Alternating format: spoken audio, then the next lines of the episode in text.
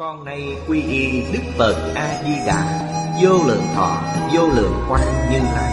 Nguyện cho hết thảy chúng sanh Nghe được danh hiệu của Ngài Đều có được tính tâm kiên cố Nơi bản nguyện siêu thánh Và cõi nước cực lạc thanh tịnh trang nghiêm. Con nay quy y pháp môn tịnh độ Tín nguyện trì danh Cầu sanh cực lạc. Nguyện cho hết thảy chúng sanh Đều được thọ trì tu tập Phương tiện thành bền tối thắng con nay quy y Đức Quan Thế Âm Bồ Tát, Đức Đại Thế chín Bồ Tát Và Thanh Tịnh Đại Hải Chúng Bồ Tát, Nguyện cho hết thảy chúng sanh Đều phát Bồ Đề Tâm, Sanh về cực lạc, Nhập thanh tịnh chúng, Chóng thành Phật Đạo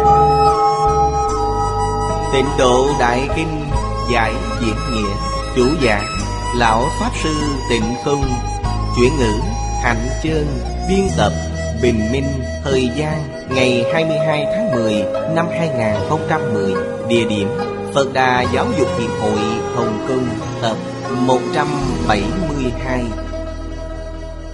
Chư vị Pháp Sư, Chư vị đồng học, Mời ngồi xuống. Mời quý vị xem Đại Thừa Vô Lượng Thọ Kim Giải, Trang 197 Hàng thứ ba từ dưới đếm lên. Đoạn dưới, Vì Nguyện cầu đức tự giác Giác tha. Vì giác tha, Trước tiên cần giác mình. Cầu tự giác, Rốt cuộc để giác tha. Đây là một bộ phận kệ tụng của Kinh văn. Đoạn lớn thứ hai phát nguyện. Ở trước là tán Phật. Sau tán thán Phật, Chúng ta thị Tỳ kheo Pháp Tạng Làm mô phạm cho chúng ta. Xem Ngài phát nguyện gì? Đệ tử Như Lai Cần phải như thị. Trước tiên cầu đức tự giác giác tha. Thực tế là vì giác tha. Không phải vì chính mình, Bản thân không trụ thành tựu, Không thể giác tha.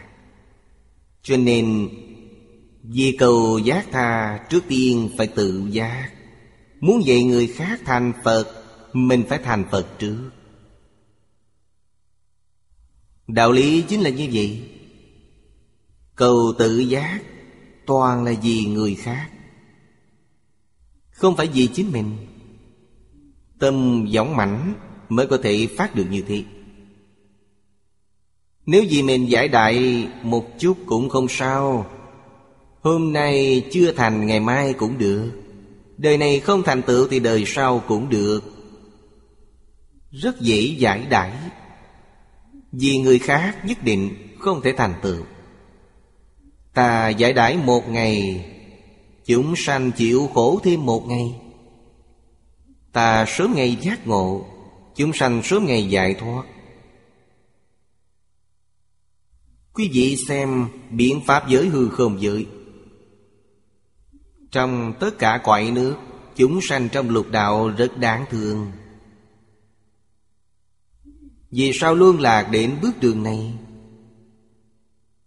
Nghĩa là bất giác. Không giác ngộ. Vì sao không giác ngộ? Vì không ai dạy họ. Ngày nay chúng ta phát nguyện Học Phật, Giáo hóa chúng sanh.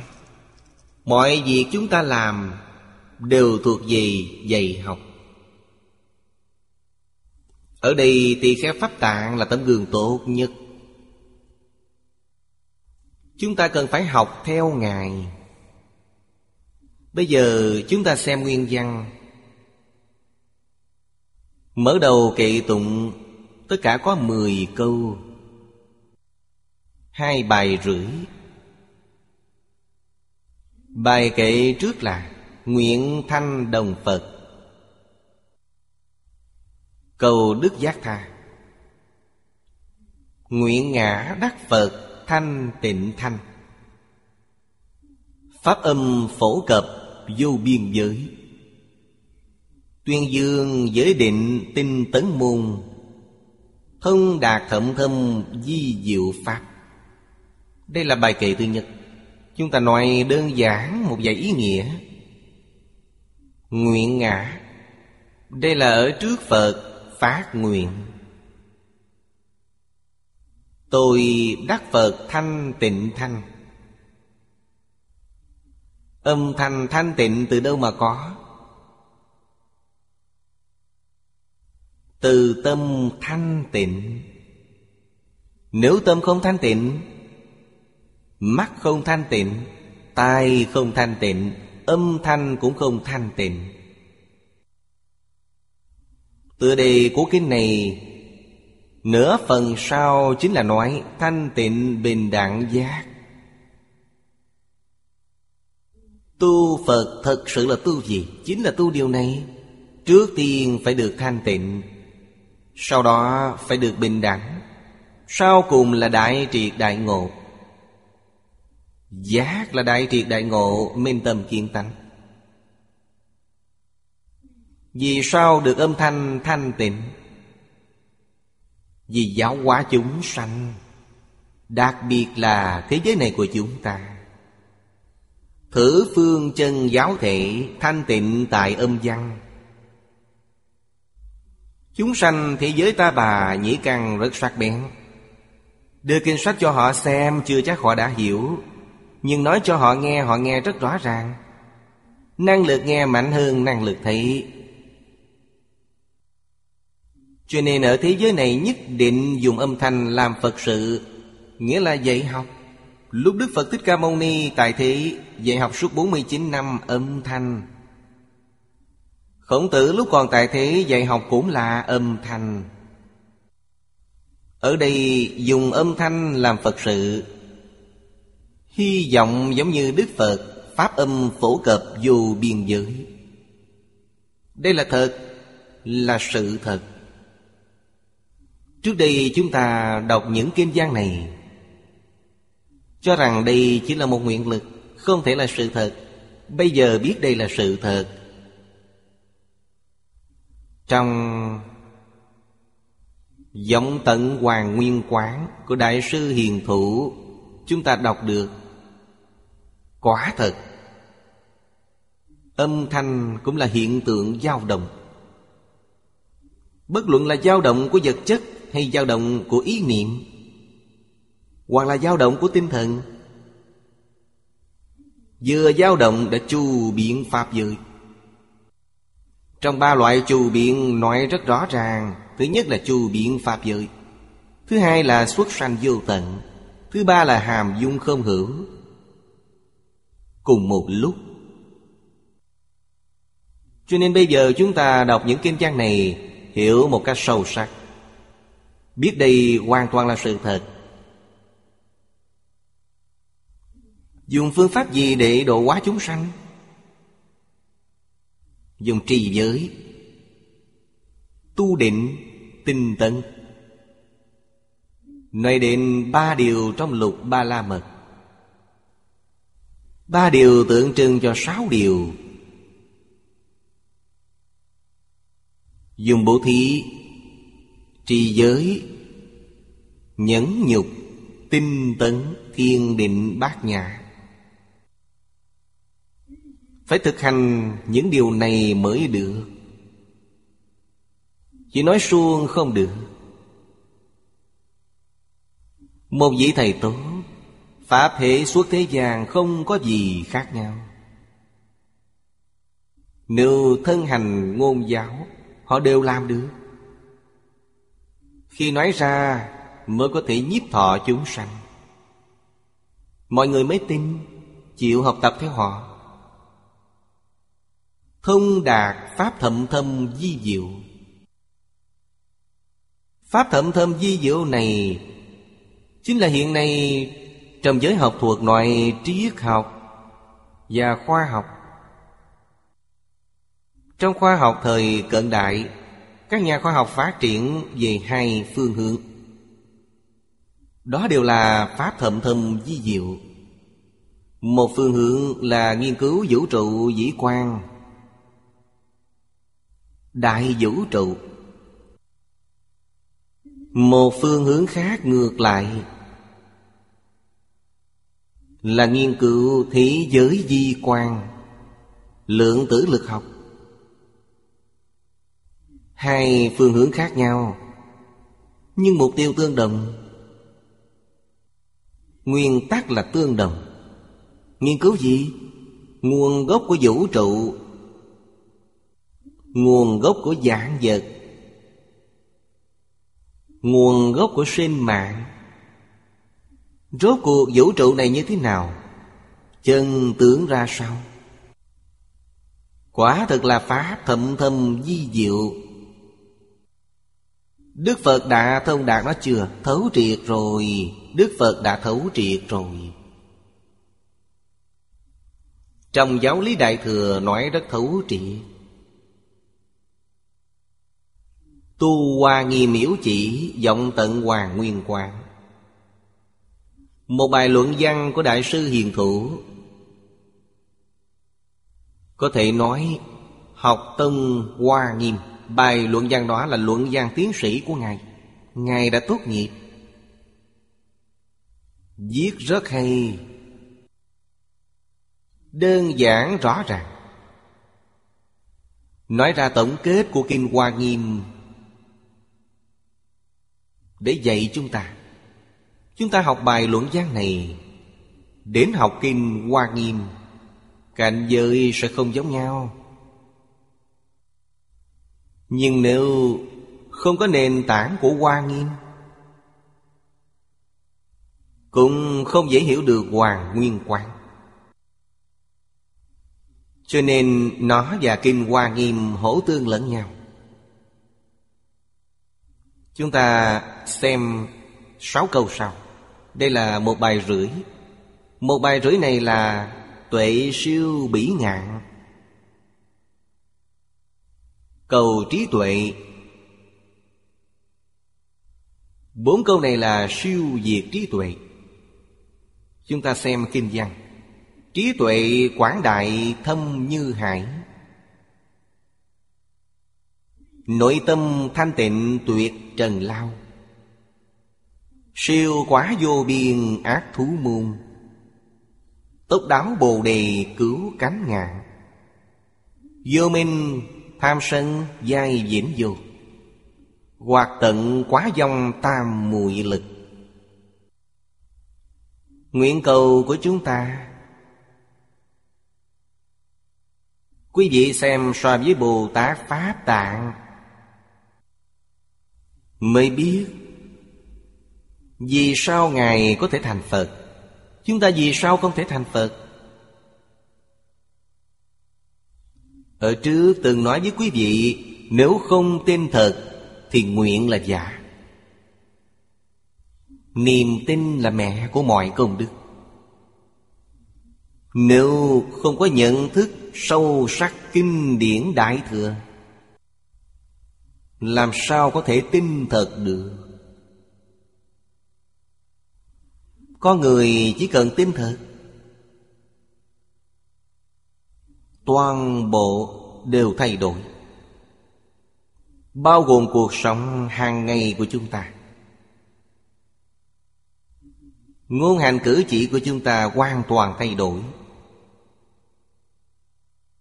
Thay đổi như thế nào? Trở thành giống như Bồ Tát vậy. Những đạo lý này không thể không hiểu. Không thể không nỗ lực học tập. Không học tập, đời này chúng ta sống một cách uổng phí. Phải nỗ lực học tập. Tiếp theo, chúng ta xem chú giải Của Hoàng Niệm Tổ. Hai câu đầu tiên.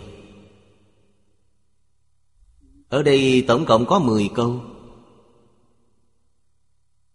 Hai câu đầu tiên. Nguyện của tỳ kheo phát tạng. Đầy đủ đức hạnh, Lợi tha như Phật. Cụ là đầy đủ, Tôi nguyện lợi ích chúng sanh giống như Phật vậy. Tính giải hành chứng. Không phải tính giải là thực hành. Thực hành nói cho chư vị biết Cương lĩnh chung là Lục độ thập nguyện, Lục ba la mật và thập đại nguyện dương Thực hành triệt để. Nguyện được âm thanh thanh tịnh của Như Lai. Hai câu này đặc biệt là nói với thế giới ta bà. Vì trong nhiều cõi nước. Chúng sanh căn tánh khác nhau. Thế giới ta bà nhĩ căn lanh lợi nhất, Cho nên cần âm thanh thanh tịnh. Trong nước hương tích thiệt căn sắc bén. Như vậy cần biểu pháp, Như văn tự. Trong nước hương tích, thiệt căng sắc bén. Cho nên Phật Bồ Tát giáo hóa chúng sanh nào đó, Ngày ngày làm thức ăn cho họ ăn Họ ăn liền khai ngộ, Thiệt căng sắc bén. Quý vị biết, Năm căn lợi độn không giống nhau. Cho nên ở chỗ chúng ta là Nguyện được âm thanh thanh tịnh của Như Lai. Nếu ở nước hương quốc nhất định là nguyện được vị thanh tịnh của Như Lai. Không giống nhau. Thanh tịnh Không có sai lầm Của hành vi ác. Lìa cấu nhiễm phiền não gọi là thanh tịnh. Đây là tiêu chuẩn của thanh tịnh. Thanh tịnh là gì? Quý vị không có hành gì ác Chúng ta không nói quá sâu sắc, Chỉ nói đơn giản. Thanh tịnh là gì? Là thập thiện nghiệp đạo. Trong cuộc sống hàng ngày, khởi tâm động niệm đuổi nhân tiếp vật. Quý vị không làm mười điều ác. Như vậy là phù hợp với thanh tịnh. Đây là nói đơn giản. Nói sâu sắc hơn là Lìa cấu nhiễm phiền não. Phạm vi này rất lớn. Trong phiền não, Có kiến tư phiền não, Có trần sa phiền não, Có vô minh phiền não. Đương nhiên Tỳ kheo Pháp Tạng Là hành Bồ Tát Đạo Ở trước chúng ta đã học Chư vị cổ đức xưa nay Đều cho rằng Lúc Ngài sơ phát tâm đã là địa thượng Bồ Tát. Cho nên thanh tịnh bao gồm vô minh phiền não. Hay nói cách khác, trong cuộc sống hàng ngày của Ngài, sáu căn tiếp xúc với cảnh giới lục trần bên ngoài, đích thực không còn khởi tâm, động niệm, không còn phân biệt chấp trước. Đây là tiêu chuẩn thanh tịnh của Pháp thân Bồ Tát. Thâm sâu hơn câu thứ nhất. Câu thứ nhất nói không có ác hành Chúng ta sơ phát đều bao gồm trong đó Tu hành ở đâu? Trong cuộc sống hàng ngày Trong khởi tâm động niệm Khởi một ý niệm Phải biết ý niệm này Có tổn hại đến tất cả chúng sanh chăng? Không sát sanh. Phạm vi không sát sanh rất rộng. Nếu chúng ta khởi tâm động niệm Muốn gây phiền phức cho người khác, Khiến họ chịu tổn thương. Tuy không giết họ, Chỉ bị tổn thương Đều thuộc về phạm vi này. Không được. Họ làm việc xấu thì sao? Làm việc xấu không cần chúng ta để ý. Sẽ có người quản lý họ. Có pháp luật quản họ. Có nhân quả quản họ. Chúng ta quản họ là sai. Phải hiểu điều này. Trước đây, tôi ở Úc Châu. Lúc đó chưa di dân đến Úc Châu. Tôi tham dự luận đàm văn hóa đa nguyên của Úc Châu. Lúc đó hình như họ tổ chức ba tháng một lần. Có mời tôi. Tôi đặc biệt đến Úc Châu tham dự luận đàm này. Tôn giáo đa nguyên. Có mười mấy tôn giáo cùng nhau. Có một người đạo Do Thái hỏi tôi Hỏi tôi điều gì? Trong Phật giáo phạm tội. Phật Bồ Tát có trừng phạt họ chăng? Tôi nói không có. Phật Bồ Tát Dùng phương pháp dạy học cảm hóa họ. Vậy họ phạm tội nặng thì sao? Tội nặng đó do Thượng Đế trừng phạt. Ông ta nghe như vậy rất vui. Thượng Đế của quý vị quản việc này. Phật chỉ quản việc giáo dục. Đức Phật giống như là bộ trưởng giáo dục. Còn Thượng Đế quản việc trừng phạt. Quản lý những điều này. Ông ta nghe như vậy rất vui. Phải hiểu những đạo lý này. Không ở vị trí này, Không mưu cầu chính trị. Việc phạm tội do pháp luật quản lý, Việc giáo dục không thể quản lý việc này. Có người chuyên môn quản lý việc này, Như vậy mới đúng. Mỗi người làm tốt công việc của mình, Nhất định phải biết rằng Phật là giáo dục. Sau khi Đức Phật Thích Ca Mâu Ni Thị hiện thành Phật 30 tuổi đại triệt đại ngộ là bắt đầu dạy học. Dạy suốt một đời 79 tuổi Viên tịch. Không có ngày nào rảnh. Trường học hiện nay có nghỉ lễ Tết. Phải nghỉ đông và nghỉ hè. Đức Phật Thích Ca Mâu Ni không hề nghỉ ngày nào. Quý vị thử tra kinh điển Đức Phật chưa từng nghỉ ngày nào. Một vị thầy tốt, Thân phận thầy giáo. Chúng ta học Phật là Tham dự lớp học này của Đức Phật Thích Ca Mâu Ni. Cần phải giống như Đức Thích Ca vậy, Học tập theo Ngài. Tỳ kheo Pháp Tạng cũng không ngoại lệ. Quý vị xem, Ngài học tập với thế gian tự tại dương. Phật giáo là giáo dục. Điều này nhất định phải nhận thức rõ ràng. Dạy học là nghề nghiệp của mình. Nhất định làm tốt công việc của mình. Không phải nghề nghiệp chính. Chúng ta đều tôn trọng Hợp tác Xã hội này mới hòa thuận. Nhưng xã hội hòa thuận, Gia đình hạnh phúc, Giáo dục quan trọng hơn bất cứ điều gì. Giáo dục là nền tảng. Giáo dục Phật giáo và nền giáo dục xưa Là duyên dung. Đều nói đến giáo dục thánh hiền. Giúp tất cả chúng sanh. Phá mê khai ngộ. Mỗi người đều là thánh hiền. Bất luận họ làm ngành nghề nào Cũng đều là thánh hiền.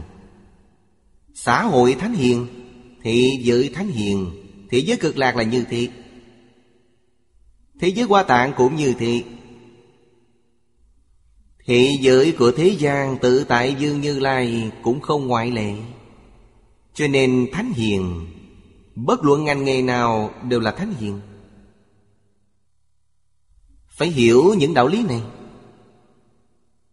Giáo dục đối với bất kỳ ngành nghề nào đều không có mâu thuẫn, không có xung đột. Ngành nghề nào cũng cần giáo dục Đến quân sự cũng cần giáo dục. Cho nên nó không phát sanh xung đột với bất cứ ngành nghề nào. Đây là thanh tịnh, Có hai ý nghĩa sâu cạn khác nhau. Nguyện tôi như Phật, Có thể tuyên nói pháp âm Không có sai lầm lìa cấu nhiễm. Chú giải này quá hay. Đây là gì? Là dạy học, Dạy điều gì? Dạy tất cả chúng sanh không có sai lầm. Dạy tất cả chúng sanh lìa xa cấu nhiễm. Đây là giáo dục thánh hiền.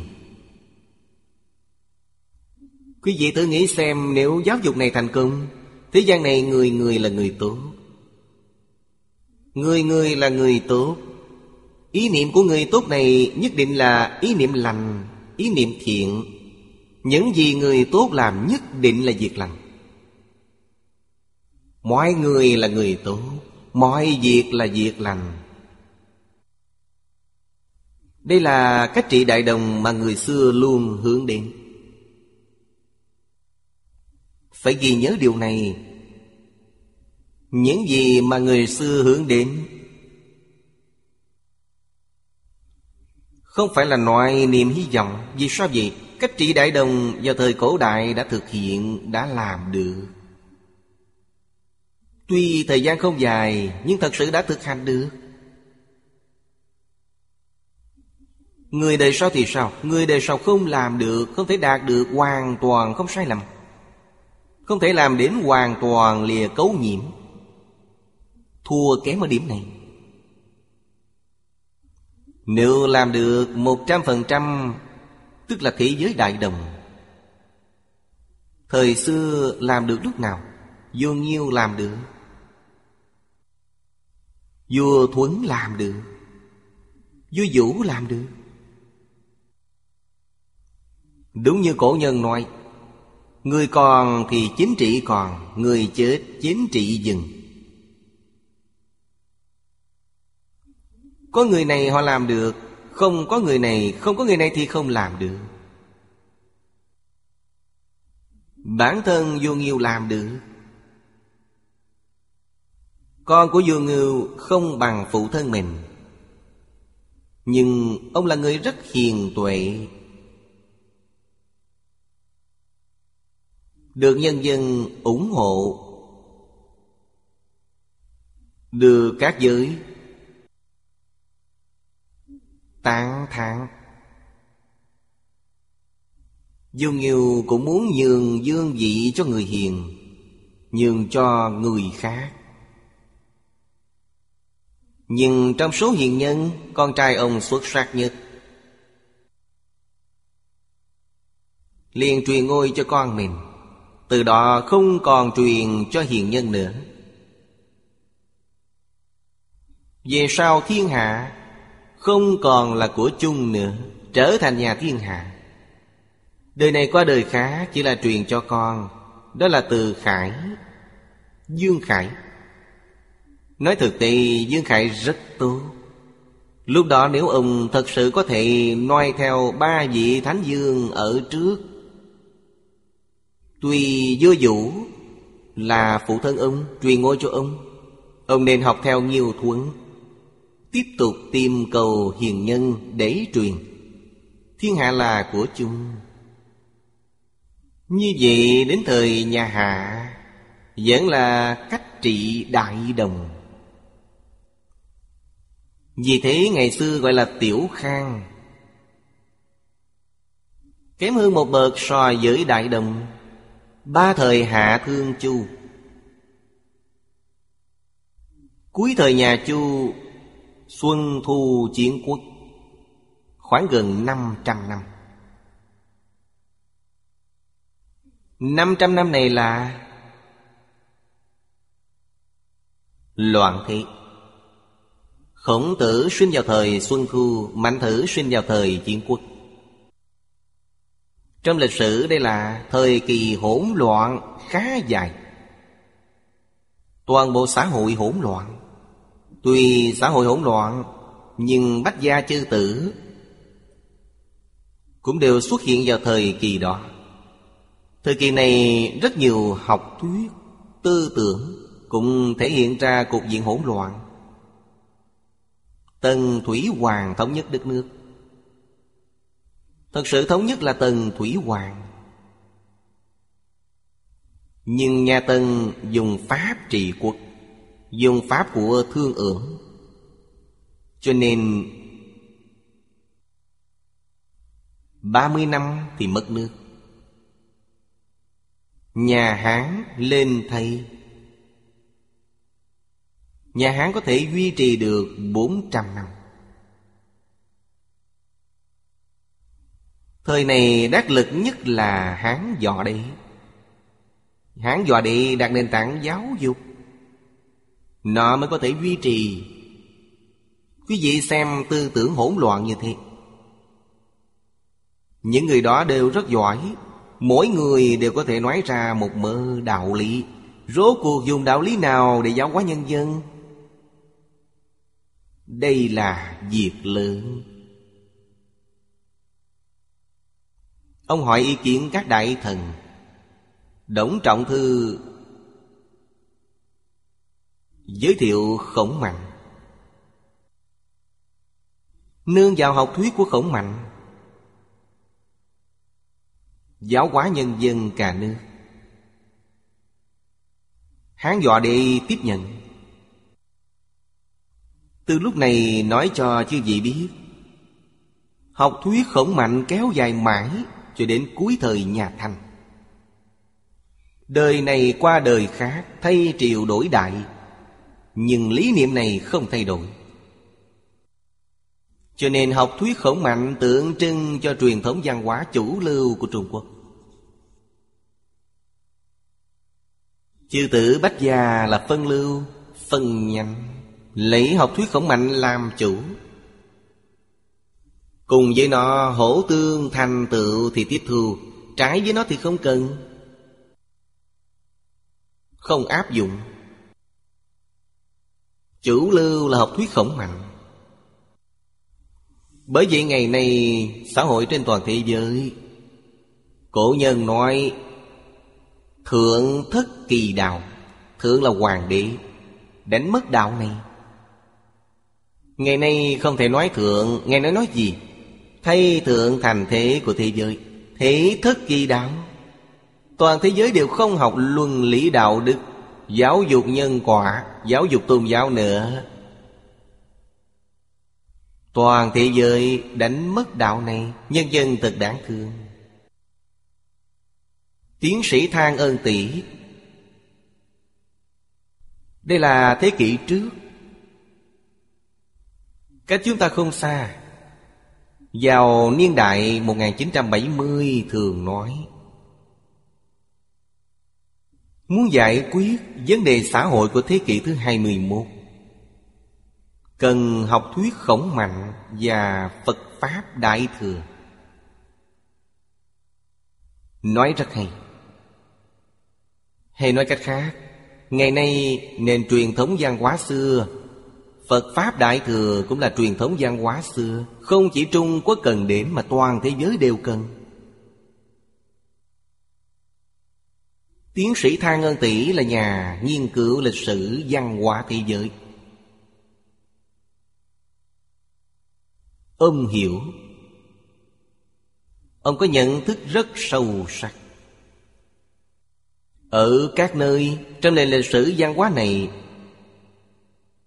Ông đối với truyền thống văn hóa xưa Nghiên cứu thật sâu sắc.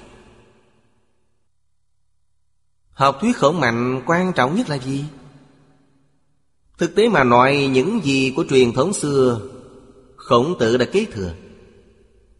Cho nên gọi là tập đại thành. Nhìn về mặt sự Phục Hy thần nông, Hoàng đế Nghiêu thuấn vũ thang. Giang võ chu công. Đây là truyền thừa. Khổng tử là tiếp nối của chu công. Mạnh tử kế thừa của khổng tử. Sự truyền thừa này Cũng có gần 2.500 năm Nếu từ Phục Hy đến Khổng Tử, Có 2.500 năm. Hợp lại là 5.000 năm văn hóa. Trước thời hoàng đế không có gian tự. Không có gian tự không có nghĩa là không có văn hóa. Truyền thừa từ đời này sang đời khác. Quan trọng nhất là gì? Cần dạy những gì? Ngũ luân, ngũ thường, tứ duy bạc được. Tôi tin đây là ngàn dạng năm trước. Tổ tông tương truyền từ đời này qua đời khác. Nói rất đơn giản, Không truyền sai. Ngũ luân, Tổng cộng chỉ có năm câu. Phụ tử hữu thân. Phu phụ hữu biệt, Quân thần hữu nghĩa Trượng ấu hữu tự, ban hữu hữu tính như vậy truyền sai sao được? Truyền mười dạng năm cũng không thể sai. Đơn giản. Quá quan trọng. Làm được điều này, Người này là thánh hiện Ngũ thường có năm chữ, Có thể truyền sai ư.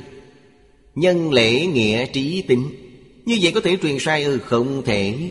Tứ duy càng đơn giản, có bốn chữ lễ nghĩa liêm sĩ Bác đức là hiếu đệ trung tín, Nhân ái hòa bình. Quý vị xem truyền thống xưa chỉ bao nhiêu đó. Tôi tin rằng chắc chắn không chỉ một dạng năm. Tổ tông truyền thừa từ đời này qua đời khác là truyền điều gì? Chính là truyền điều này. Sau đó quý vị xem Về sau phát triển tứ thư ngũ kinh, Thập tam kinh. Có vượt ra ngoài phạm vi này chăng? Không có. Chỉ là nói những điều này càng thấu triệt hơn, Càng tương tận hơn. Phát triển đến thời nhà Thanh Quý vị xem tứ khố toàn thư. Phân lượng lớn như thế, Trong đó nói những gì cũng không ra ngoài phạm vi này. Quý vị sẽ biết tinh túy của truyền thống văn hóa xưa Gói gọn trong phạm vi này. Trong thời đại này Mỗi triều đại đều không giống nhau. Thời đại hiện nay quá phiền phức. Tư tưởng con người Trái với luân lý đạo đức nhân quả. Giá trị quan con người thay đổi. Bây giờ nếu quý vị hỏi, Những người trẻ tuổi, Quý vị hỏi họ, Con người ở đời điều gì là quan trọng nhất? Họ sẽ nói với quý vị một chữ, tiền. Ngày xưa không như vậy.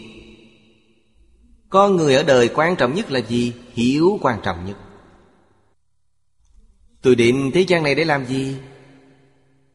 Dinh tông diệu tổ, Nở mặt nở mày. Đây là giá trị quan của ngày xưa.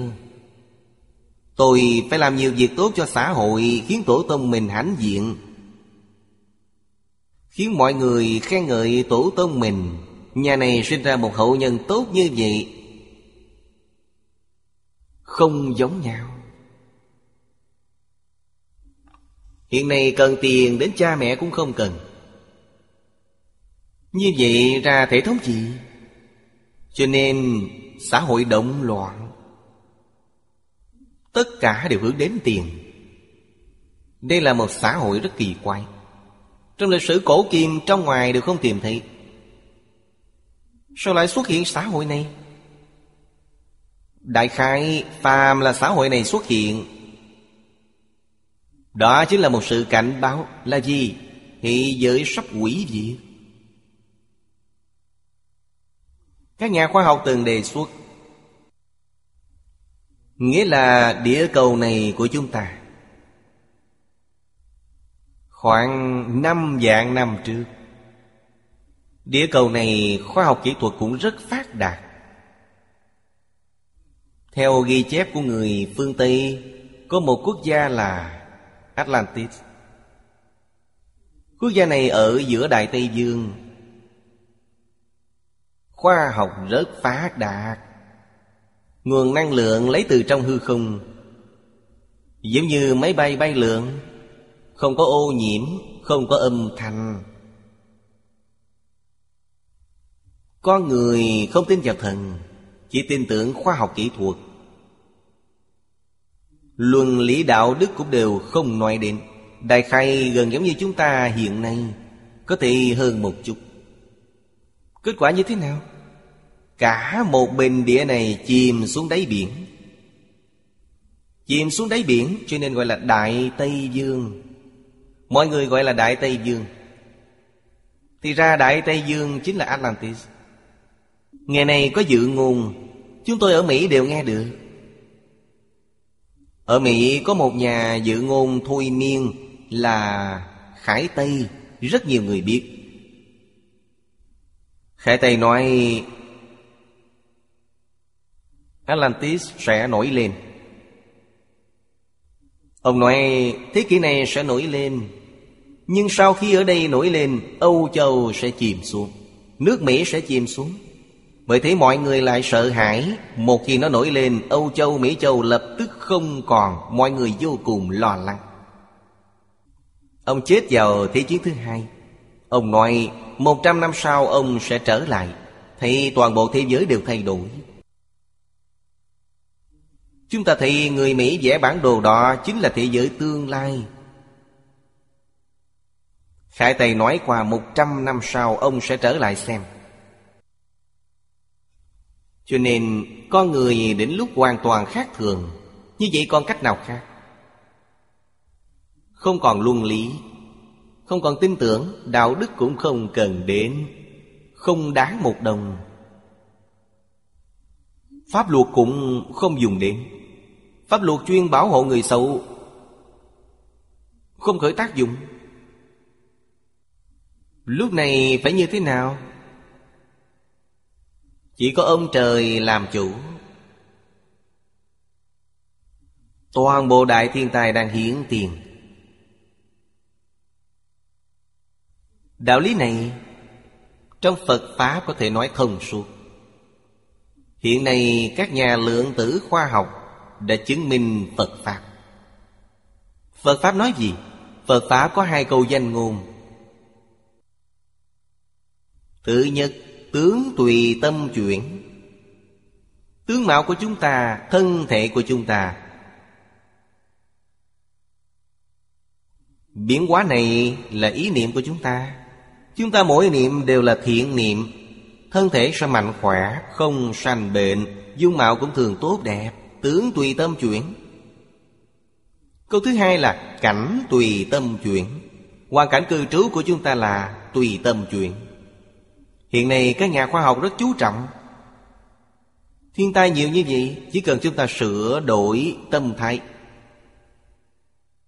Đoạn ác tu thiện, Tích lũy công đức. Thiên tai trên địa cầu tự nhiên giảm nhẹ, Tự nhiên quá giải.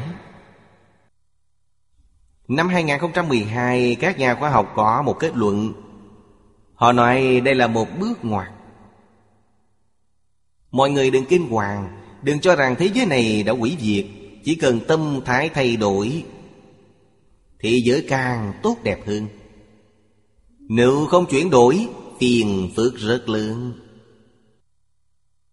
Do đây có thể biết, Chúng ta hy vọng thế giới tốt đẹp, Tiếp tục tồn tại. Hay là hy vọng thế giới này hủy diệt? Điều này nằm trong sự chi phối của mỗi chúng ta. Không phải người khác chi phối. Nếu chúng ta khởi thiện niệm, Thay đổi chính mình, Thế giới này về sau càng phát triển, Ngày càng tốt đẹp hơn. Nếu chúng ta không cần luân lý đạo đức nhân quả, Tôn giáo cũng không cần. Như vậy quý vị phải lãnh chịu thiên tai. Lãnh chịu ngày tận thế như tôn giáo nước ngoài nói. Chúng ta thì bản đồ người ngoại quốc vẽ rất đáng sợ. Nước Mỹ là một nửa không còn, Trung Quốc cũng khoảng một nửa. Rất đáng sợ. Cho nên lúc này, Thật sự có thể khôi phục truyền thống giáo dục. Không những cứu chính mình Cứu gia đình, cứu xã hội Cứu quốc gia dân tộc Cứu thị giới Còn cứu cả địa cầu. Công đức này lớn biết bao Việc tốt này lớn biết bao. Hoàn toàn phải dựa vào Lìa cấu thanh tịnh Mới có thể làm được. Muốn học Phật Phật có thể tuyên dương pháp âm Không sai lầm. Lìa cấu nhiễm. Phổ cập vô biên các thế giới. Ngày nay, Truyền thống văn hóa xưa Phải tuyên truyền trên toàn thế giới. Không chỉ Trung Quốc, Mà bất cứ quốc gia nào cũng cần. Mười mấy năm lại đây. Chúng tôi đi đến các nước trên thế giới. Đặc biệt là giao tiếp với các tôn giáo khác nhau. Chúng tôi đã đề xuất ra Mọi người đều quan hỷ tiếp thu. Khác dân tộc, khác quốc gia có thể tiếp thu truyền thống văn hóa xưa. Thích thú. Bên dưới giới thiệu chữ giới. Vô biên giới. Giới nói như thế nào? Đại Thừa Nghĩa Chương nói. Đại Thừa Nghĩa Chương là một cuốn sách. Ở đây nói biệt giới. Nghĩa này chính là phân biệt, sai biệt làm giới. Giới nghĩa là như gì? Tánh của các pháp khác nhau Nên gọi là giới. Chúng ta xem chú giải của Hoàng Niệm Tổ. Giới. Lấy sai biệt làm nghĩa. Cho nên giới nghĩa là sai biệt. Sự vật hai bên có thể duy trì Hỗ tương lẫn nhau. Sai biệt mà không hỗn tạp. Đây gọi là giới. Ví dụ nói mỗi người chúng ta, Tướng mạo khác nhau. Khác nhau chính là giới hạn. Tôi và quý vị có giới hạn, Quý vị và họ cũng có giới hạn. Đây đều gọi là giới. Phân tỉ mỉ hơn, Trên thân mỗi người, Đầu và thân thể là có giới hạn. Mắt và tai có giới hạn. Đây là nhãn giới, Đây là nhị giới. Cho nên mỗi loại đều có sự sai biệt khác nhau. Nên có tác dụng khác nhau. Phàm là loại này, Quý vị biết sẽ rất nhiều. Sự vật giữa vũ trụ, vô lượng, vô biên Mọi thứ đều có giới phần của nó. Cho nên sai biệt nhưng nó không hỗn loạn. Đây gọi là giới. Trong tục ngữ, các giới nhân sĩ, Đây là loại ngành nghề. Chúng ta sống trong xã hội này, Mỗi người đều có ngành nghề của riêng mình. Nghề nghiệp này là giới, Cũng là giới hạn. Như nghề nghiệp chúng ta hiện nay, Đây là Phật giới. Là dạy học của Phật giáo, Phật giới cần phải biết là giáo dục Phật giáo. Nhất định phải hiểu rõ ràng, Chúng ta không thể mê tín. Tôi tin Phật giáo. Qua con đường giáo dục Phật giáo. Lúc trẻ Cũng ảnh hưởng tư tưởng của đại đa số đại chúng trong xã hội. Ngộ nhận, hiểu lầm nghiêm trọng Cho rằng Phật giáo là tôn giáo Cho rằng Phật giáo là mê tín. Vì thì không tiếp xúc với Phật giáo Tiếp xúc với tôn giáo, Lúc trẻ tôi từng tiếp xúc đạo cừ độc. Nghe một sư giảng kinh. Chủ nhật đến giáo đường nghe giảng đạo. Tiếp xúc đạo Hồi giáo. Nghe giáo sĩ Hồi giáo giảng đạo. Khi nghe đôi lúc rất có đạo lý. Phật giáo không có. Phật giáo chỉ có tụng kinh siêu độ cho người chết. Không nghe trong Phật giáo có giảng kinh. Về sau học Phật mới biết có giảng kinh, Nhưng rất ít. Từ thời dân quốc đến nay, Thật sự giảng kinh chỉ có mười mấy người, Đều phân bố đến các thành phố lớn. Chúng tôi ở nơi các thành thị nhỏ. Suốt đời chưa hề nghe đến. Làm gì có hòa thượng giảng kinh, Họ tụng kinh, Hòa thượng tụng kinh, Không nghe nói có giảng kinh. Vì thì sinh ra hiểu lầm nghiêm trọng. Tôi từng nói với quý vị rất nhiều lần về nhân duyên học Phật của tôi. Hai mươi mấy tuổi, rất có hứng thú với triết học. Ở Đài Loan, gặp một đồng hương. Là ông Phương Đông Mỹ, Một nhà triết học đương đại. Tôi học triết học với ông. Ông dạy cho tôi bộ triết học khái luận. Một sau cùng là triết học Phật giáo. Tôi học với ông mới hoàn toàn hiểu. Phật Pháp không phải mê tín. Phật Pháp không phải tôn giáo. Phật Pháp là triết học. Ông giới thiệu cho tôi. Ông nói Đức Phật Thích Ca Mâu Ni là nhà triết học vĩ đại nhất trên thế giới. Triết học Phật giáo là triết học đỉnh cao nhất trên toàn thế giới. Học Phật là hưởng thụ cao nhất của đời người. Những câu này đã đưa tôi vào Phật môn. Đến nay đã 59 năm, Kiên trì nhẫn nại. Lời này nói là thật, Hoàn toàn không sai.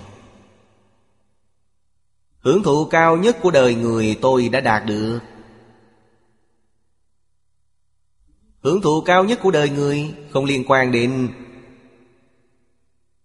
Giàu nghèo sang hèn. Hưởng thụ cao nhất là gì? An vui. Ngày ngày sống trong niềm quan hỷ, An lạc. Đây là hưởng thụ cao nhất của đời người. Mỗi ngày học kinh, Học tập theo kinh điển, Đối với danh từ Phật giáo gọi là các pháp thật tướng. Nghĩa là chân tướng của tất cả Pháp Càng ngày càng rõ ràng, Càng ngày càng minh bạch, Sẽ ngày càng quan hỷ. Khi dùng Phật Pháp giác mà không mê, Chánh mà không tà, Tịnh mà không nhiễm, Đây là tam quy y. Như vậy sao không an vui được? Đây mới thật sự hưởng thụ cao nhất. Cho nên học Phật làm đệ tử Phật môn Chính là tiếp thu giáo dục Phật giáo. Của sứ mạng phát triển rộng rãi, Nền giáo dục tốt đẹp này. Phải giới thiệu cho xã hội. Năm 33 tuổi tôi xuất gia. Xuất gia là bắt đầu giảng kinh dạy học. Đến nay là 52 năm chưa từng gián đoạn.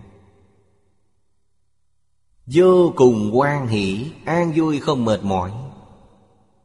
Cho nên chúng ta Thuộc về giới của giáo dục Phật giáo. Trong phạm vi lớn gọi là giới tôn giáo, Trong phạm vi nhỏ chúng ta là Phật giới, Giáo dục Phật giáo. Danh không chính thì ngôn không thuận. Chiêu bài của chúng ta phải treo ở giáo dục Phật giáo. Đạo tràng nhỏ này là Phật Đà Giáo dục Hiệp hội. Ở Đài Loan, chúng tôi cũng có một đạo tràng nhỏ. Cũng dùng giáo dục Phật giáo. Bên đó là cơ kim hội, Phật Đà Giáo dục cơ kim hội. Bây giờ chúng tôi di dân đến Úc Châu ở Úc Châu, chúng tôi có đạo tràng nhỏ, Tịnh Tông học viện, Nghiêng về giáo dục. Chính phủ Úc Châu thừa nhận chúng tôi là giáo dục. Khi đăng ký là tôn giáo, Ba năm sau, Chính phủ nói, quý vị không phải tôn giáo, Quý vị là giáo dục. Họ thừa nhận, Liệt chúng tôi vào trong giới giáo dục, Không xem chúng tôi vào trong giới tôn giáo. Đây là nói về chữ giới. Chữ giới này cũng đầy đủ nghĩa ở trên. Giờ đây có thể biết. Phổ cập vô biên giới, Tức là biện khắp tất cả. Vô lượng vô biên quốc giới. Trên thực tế nghĩa là bên dưới nói Biến tất cả Pháp. Biến Pháp giới hư không giới. Trong tất cả Pháp không sót một Pháp nào. Đây nghĩa là Pháp âm phổ cập vô biên giới. Chúng ta đọc Hoàng Nguyên Quán Của Quốc sư Hiền Thủ. Thật sự hiểu rõ. Giới này, giới hạn nhỏ nhất là gì? Danh từ Phật học gọi là cực kỳ di tị Hiện nay tên gọi của khoa học gọi là lượng tử.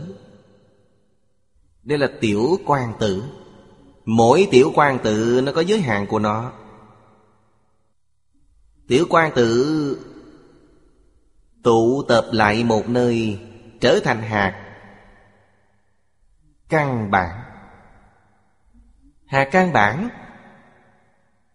Tụ tập lại mới thành điện tử. Nguyên tử. Đến phân tử Đến tế bào. Nếu tin một tế bào là một điện tử, Không biết có bao nhiêu. Âm thanh Phật thuyết Pháp Đến mỗi tiểu quan tử. Nó có thể tiếp thu chăng? Có thể tiếp thu. Vì sao vậy? Vì thể của nó là ngũ uẩn. Sắc thọ tưởng hành thức Nó rất nhỏ Nhỏ một cách chúng ta không thể tưởng tượng được. Nhưng nó có hiện tượng vật chất, Có hiện tượng tinh thần, Tức là nói nó có kiến văn giác tri. Trong tự tánh là kiến văn giác tri. Trong ai lại gia gọi là thọ tưởng hành thức nó có, đã có đương nhiên âm thanh Phật thuyết Pháp Nó có thể tiếp thu. Cho nên trong Kinh Hoa Nghiêm mới nói Tình giữ vô tình đồng duyên chủng trí. Cuối cùng chúng ta cũng đã hiểu. Lớp trẻ đọc câu này trong Kinh Hoa Nghiêm Tham cứu thật nhiều nhưng không hiểu. Thiện giáo người khác cũng không ai giảng giải một cách rõ ràng. Lúc đó chúng tôi dạy Phật học viện. Tuổi tác lớn nhất là cư sĩ Đường Nhất Quyền, Rất nổi tiếng ở Đài Loan. Thiền và giáo, ông đều thông Dạy học trong Phật học viện, Chúng tôi đến thỉnh giáo ông. Không cách nào, không nói được. Rất khó, rất khó vô cùng. Hữu tình có thể nói nhưng vô tình thì sao? Cây cỏ hoa lá, sơn hà đại địa đều có thể thành Phật ư? Đồng viên chủng trí tức thành Phật. Là thật không phải giả. Đọc Kinh Hoa Nghiêm mới hoàn toàn thấu trị Câu thứ ba. Tuyên dương Giới định tuệ tinh tấn môn.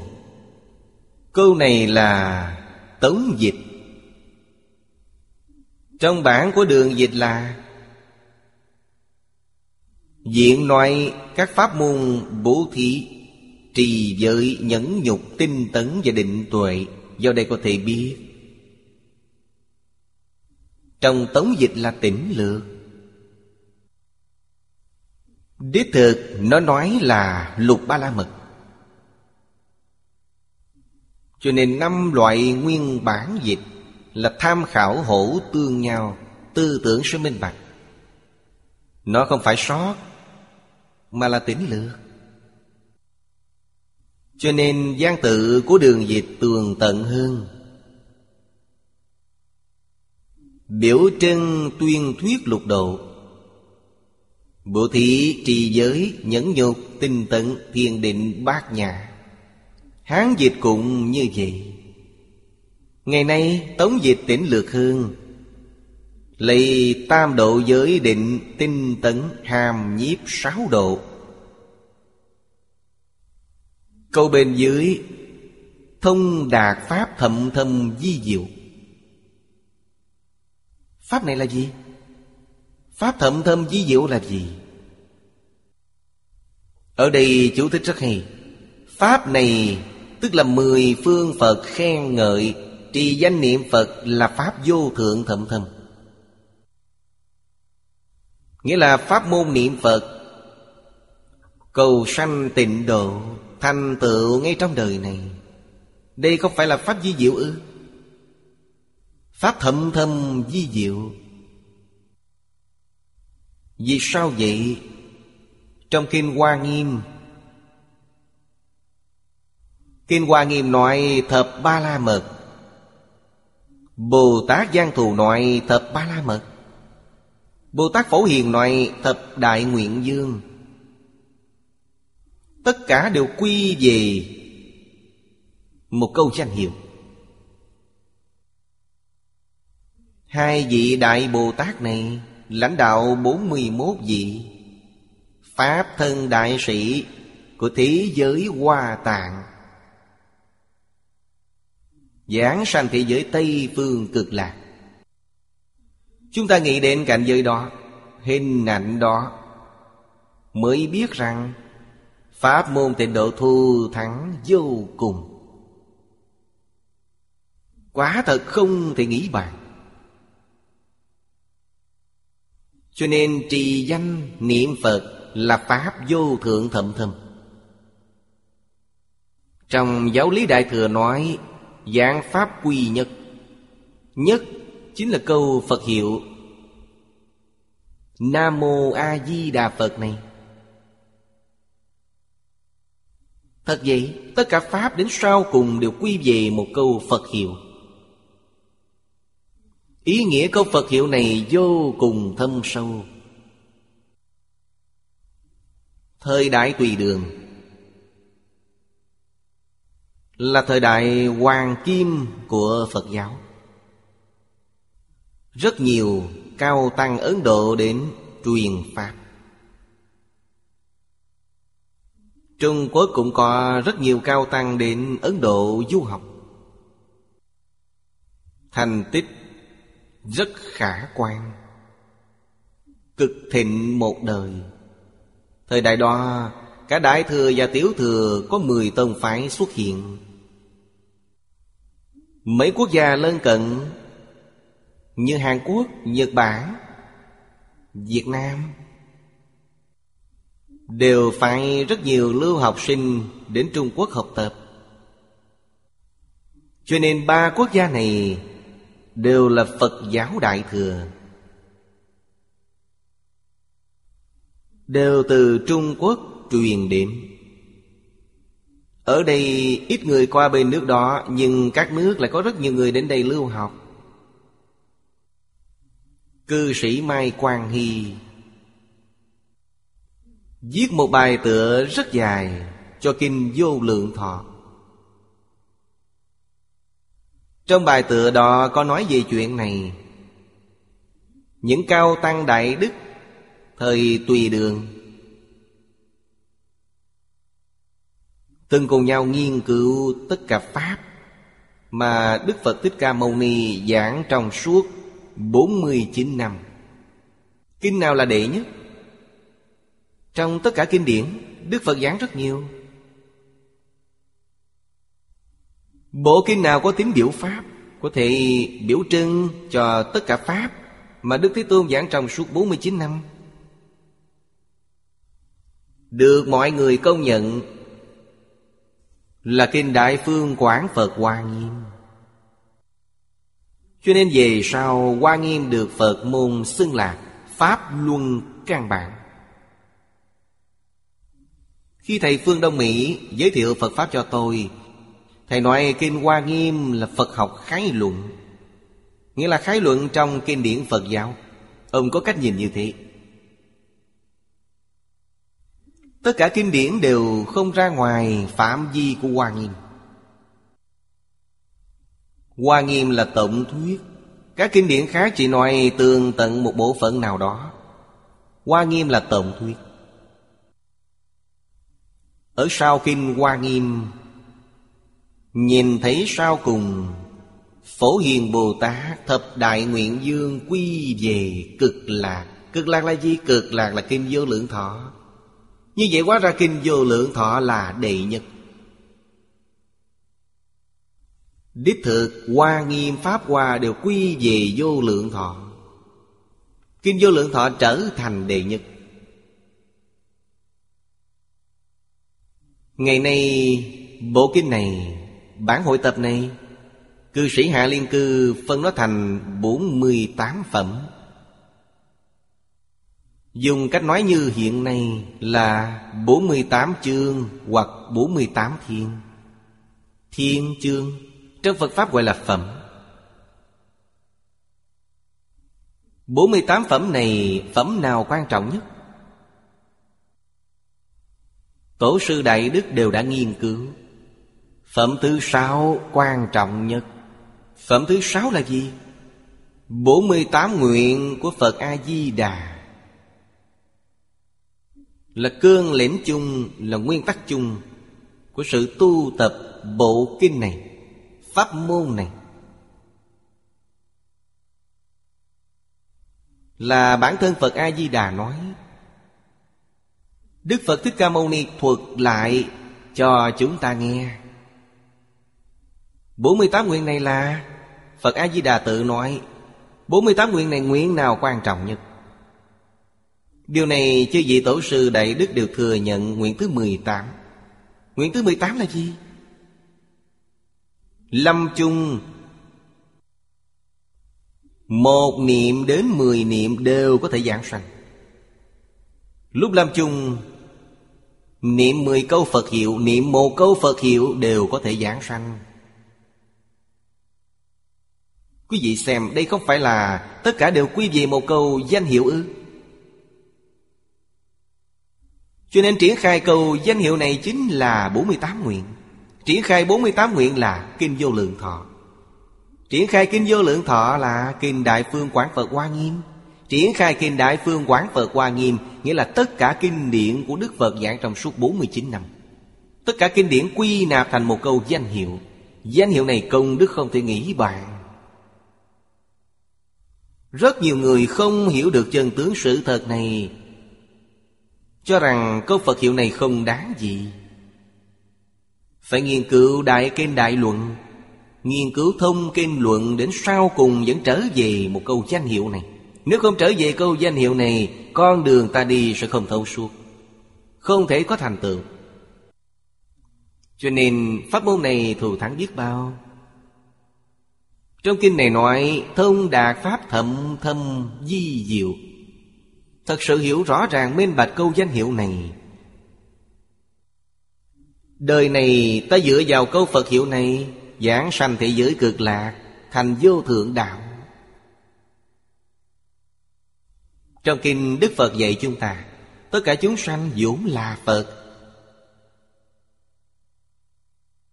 Lời này là thật. Cổ nhân tuy không nói là Phật, Nhưng họ nói, Tánh người vốn thiện. Câu đầu tiên trong Tam Tự Kinh nói Nhân chi sư tánh bổn thiện. Thiện nghĩa là gì? Thiện đó chính là Phật. Phật mới là viên mạng nhất, Không hề khiếm khuyết. Đó gọi là thiện. Trong đại học nói chỉ ư, chí thiện, Tức là ý này. Minh đức thân dân chỉ ư, chí thiện. Chí thiện này nếu ở đây nói tức là một câu danh hiệu. Tri chỉ nhi hậu hữu định. Hiểu rõ câu danh hiệu này tâm sẽ định. Không còn có vọng tưởng. Định sau đó có thể tỉnh Tỉnh sau đó có thể an An sau đó có thể suy nghĩ Như vậy quý vị sẽ thành công. Tiến sĩ Thang Ân Tị cũng từng nói Tâm lượng người xưa thật rộng lớn Có thể bao dung văn hóa dị tộc. Phật giáo Ấn Độ là văn hóa dị tộc Có thể bao dung, tiếp thu Hoàn toàn tiếp thu. Kinh Phật, Phật giáo Ấn Độ Khiến cho văn hóa truyền thống bản địa phong phú hơn.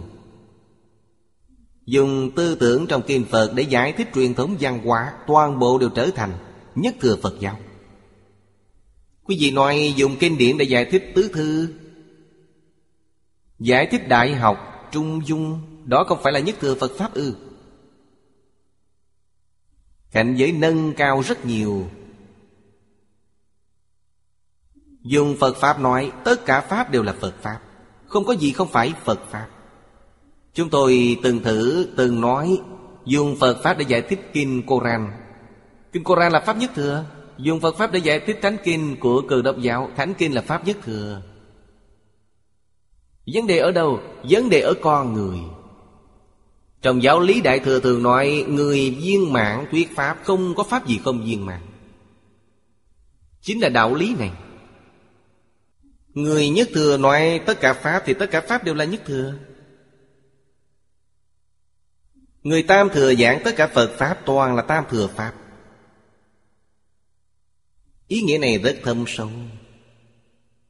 Trình độ ta nông cạn, Xem kinh điển đại thừa, Quý vị nói cũng nông cạn.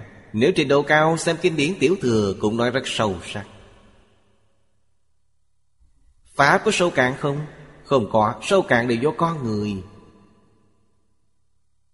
Sau đó chúng ta mới biết Văn hóa truyền thống xưa nay Là thánh hiền nhân. Người xưa là thánh hiền nhân. Thánh hiền nhân từ đâu đến? Đào tạo nên. Thánh hiền nhân nói tất cả Pháp đều là Pháp thánh hiền. Là mọi việc đều là việc thánh hiền. Chúng ta phải hiểu đạo lý này. Mới có thể giác ngộ. Mới vĩnh viễn xa lìa lỗi lầm. Ô nhiễm. Vĩnh viễn an trú trong Thanh tịnh bình đẳng giác. Ta đạt được lợi ích của Phật Pháp Đại Thừa. Không uổng công học kinh vô lượng thọ. Ở đây chỉ giải thích sơ lược về lục độ. Bố thí rất quan trọng. Nhất định phải biết. Con người ở thế gian Không phân biệt quốc gia chủng tộc, Không phân biệt quý vị tín ngưỡng tôn giáo nào. Chỉ cần là người, Họ đều có dục vọng. Họ muốn cầu điều gì? Thứ nhất là được của cải. Thứ hai, được trí tuệ. Thứ ba, được mạnh khỏe trường thọ. Quý vị nói ba thứ này có ai không cần? Lúc tôi ở Mỹ, Xung quanh là đạo cư đốc. Chúng tôi gặp mặt nói chuyện, Họ hỏi chúng tôi về Phật học. Chúng tôi hỏi họ, có cần ba thứ này chăng cần? Ba thứ này quá tốt. Họ hỏi chúng tôi, học Phật có lợi ích gì? Học Phật có thể được ba thứ này? Có thể có của cải? Được thông minh trí tuệ, Được mạnh khỏe trường thọ? Quả thực đã khiến họ động lòng. Tôi nói, Phật giáo là giáo dục, Không phải là tôn giáo. Quý vị là tín đồ của đạo cơ đốc. Chủ nhật hàng tuần đi lễ ở giáo đường Thứ bảy đến chùa lễ Phật. Tôi dạy quý vị ba phương pháp này. Vậy quý vị cầu của cải Vậy quý vị thông minh trí tuệ Vậy quý vị mạnh khỏe trương thọ Họ đều đến. Chúng tôi giao lưu rất tốt. Ở nhà quý vị có cha mẹ Đến trường có thầy cô Đây là thầy, Phật là thầy Thượng đế là cha mẹ của quý vị là thiên phụ. Quan hệ của quý vị với Thượng đế là quan hệ cha con. Quý vị đến chùa, Quý vị với Phật là quan hệ thầy trò, Không hề xung đột. Họ rất an tâm đến chùa. Chúng tôi không gạt họ, Đây là sự thật. Ba thứ này từ đầu đến, nhờ bố thí mà có được. Nếu muốn phát tài, Muốn được của cải thì tu tài bố thí. Tài bố thí được của cải. Pháp bố thí được thông minh trí tuệ, Bố thí vô ý được mạnh khỏe sống lâu. Những điều này, Khi tôi mới học Phật, Là Đại sư Chương Gia dạy cho tôi. Lúc tôi còn trẻ, Cuộc sống vô cùng khó khăn. Vì sao vậy? Số mạng không có của cải. Người bói toán nói, kho của cải của tôi trống không. Không có gì cả. Quý vị xem người ta bói toán cho Lý Gia Thành. Của cải của Lý Gia Thành tràn ngập Chất đống.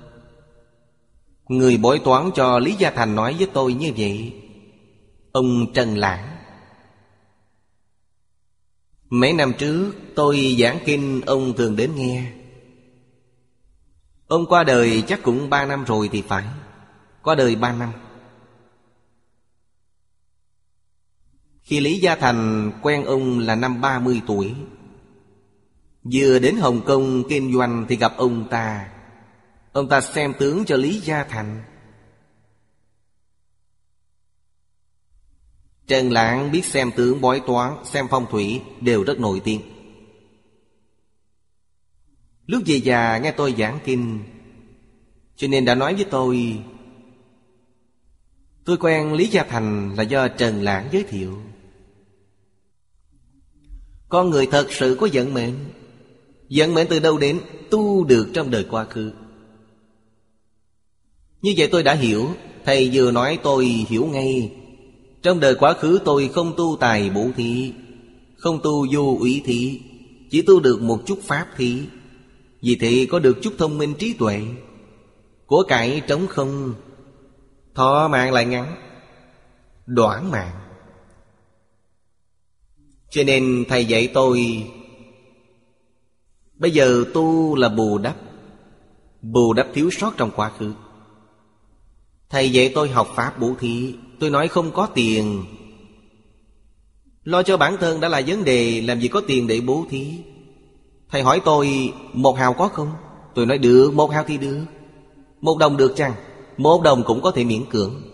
Vậy còn bắt đầu bố thí từ một hào một đồng đó. Phải tường giữ tâm bố thí. Gặp cơ hội là phải thực hành.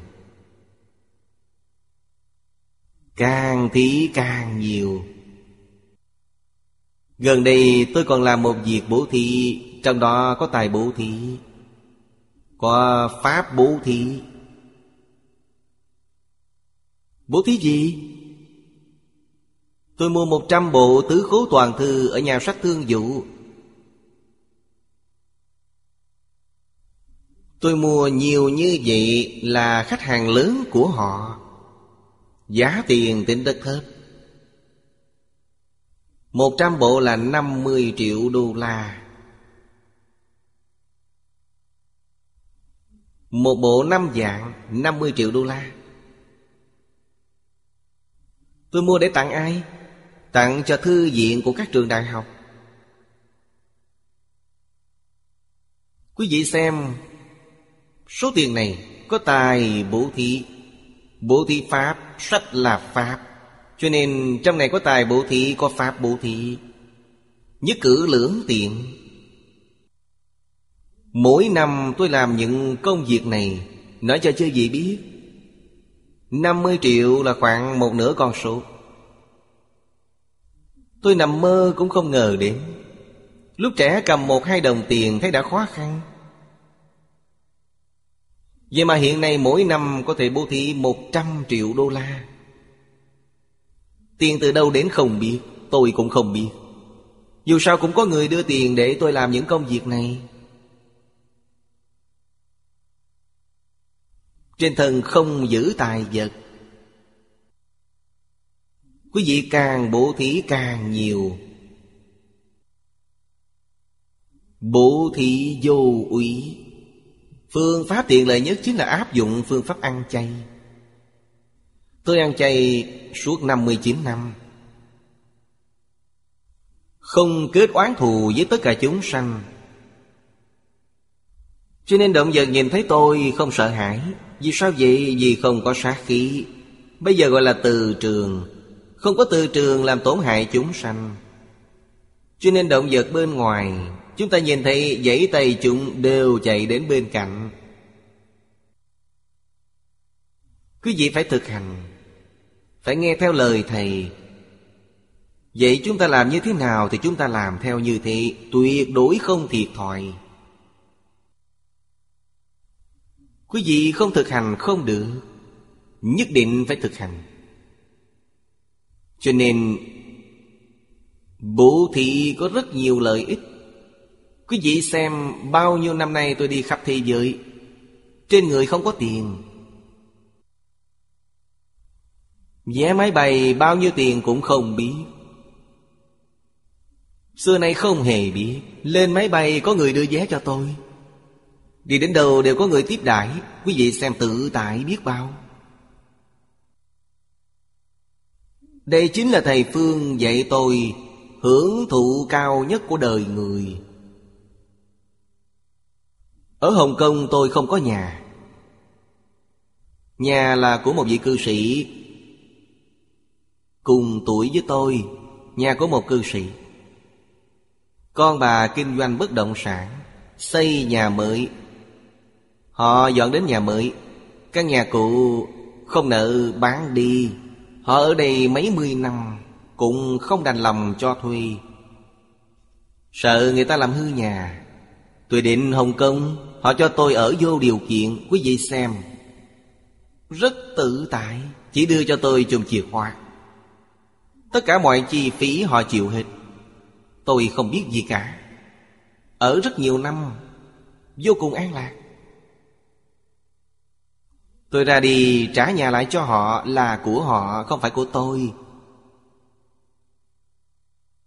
Đây đúng là tự tại. Có nhà cửa là có phiền phức. Phiền phức này rất nhiều. Ở trước tôi có kể với quý vị một câu chuyện là thật. Ở Đài Loan Cũng là một nhà kinh doanh bất động sản. Ông họ giảng Về sau cũng học Phật. Ông xây một ngôi nhà muốn cúng dường cho tôi một tầng. Tôi tưởng là ông nói đùa. Đến lúc ông đưa hết tất cả giấy tờ thuộc quyền sở hữu cho tôi Tôi nói với ông một cách nghiêm khắc Phải chăng ông có tâm muốn hại tôi? Ông quỳ xuống đất nói Con không dám, không dám, tuyệt đối không dám hại thầy. Tôi nói Ông cho tôi từng lầu đó là ý gì? Mời tôi đi giảng kinh Hoàng Pháp. Tôi nói căn nhà này có cần nộp thuế chăng? Đương nhiên là cần. Tôi nói một tháng khoảng bao nhiêu tiền? Ông dự định một tháng khoảng 6 vàng. Ông không hại tôi Vậy một tháng 6 vàng đó tôi lấy đâu ra? Ông sững người một lúc rồi nói Như vậy phải làm sao? Tôi nói chỉ có một điều kiện. Mỗi tháng ông đưa đến 6 vàng Ông nộp tiền thuế tôi mới dám nhận. Ông đã đồng ý nộp tiền thuế 3 năm. 3 năm sau Đạo tràng này có thể tự thu chi. Tôi nói ông không cần nộp nữa. Muốn tôi đưa tay vận động người khác dù một đồng tiền, Tôi thà chết cũng không làm điều này. Người ta cúng dường tiền, Đưa tiền đến, Đưa quá nhiều tôi hỏi tiền này từ đâu mà có. Nguồn gốc không sạch sẽ, Tiền này tôi không nhận. Trong Phật Pháp thu nhận là tịnh tài. Tiền này của quý vị không sạch sẽ, Quý vị không được dùng nó làm Phật sự. Buông bỏ tất cả mới được đại tự tại. Cho nên rất nhiều người biết, Suốt đời tôi không quản lý người, Không quản lý tiền bạc, Không quản lý công việc. Quý vị xem, tự tại biết vào Mỗi ngày đọc sách, Chia sẻ tâm đắc với mọi người, Rất an lạc. Nhà ngữ nói rất hay. Hoàn toàn không phải giả. Biết nhiều việc, Thời phiền não nhiều. Cho nên từ sau khi tôi học Phật, Tôi không xem truyền hình. Không nghe tin tức, Không xem báo, Không xem tạp chí. Vì sao vậy? Những thứ đó đều là thị phi. Người ta hỏi tôi như thế nào? Ngày ngày thiên hạ thái bình. Lúc nào cũng tốt đẹp. Không sao. Quen biết nhiều người, Thị phi nhiều. Quen biết nhiều người, thị phi sẽ rất nhiều. Càng ít càng tốt. Ngày ngày đọc kinh, Làm bạn với Phật Bồ Tát. Quý vị nghĩ xem như vậy hạnh phúc biết bao. Phật Bồ Tát ở đâu? Mỗi cuốn kinh sách đều là Phật Bồ Tát. Chư Phật Bồ Tát này rất thân thuộc với quý vị. Sau đó nhìn thấy tất cả mọi người, Tất cả cũng đều là Phật Bồ Tát. Mọi người đều là Phật Bồ Tát. Quý vị nói an vui biết bao? Vì sao vậy? Đức Phật dạy, Tất cả chúng sanh vốn là Phật. Người xưa thường nói, Tổ tông nói Nhân chi sư tánh bổn thiện, Bản tánh vốn thiện, Bất thiện là tập tánh. Đây là chúng ta không nỗ lực học tập, Không thân cận thanh nhân. Gần mực thì đen, Gần đèn thì sáng. Đạo lý là như vậy. Nếu ngày ngày ở cùng Thánh Hiền, Không phải quý vị cũng trở thành Thánh Hiền ư? Ngày ngày ở cùng Phật Bồ Tát, Không phải quý vị cũng trở thành Phật Bồ Tát ư? Sự thật chỉ đơn giản như vậy. Cho nên nhất định phải biết bố thí. Bố thí nghĩa là buông bỏ. Trì giới tức là giữ quy củ. Không nghe lời người đi trước Thì thòi ngay trước mắt. Những gì người đi trước dạy đó là giới luật. Nhất định phải tuân thủ y giáo phụng hành. Nhẫn nhục. Đây là dạy chúng ta mọi việc đều phải nhẫn nhường. Sống với người. Mọi người đều tranh giành danh lợi Chúng ta nhường họ. Không phải rất dễ giao tiếp ư. Hai bên tranh giành nhau trở thành oan gia đối đầu Sao phải khổ như thế? Đời người rất ngắn ngủi. Đừng kết oán thù với người khác. Học chịu thiệt, học bị lừa gạt.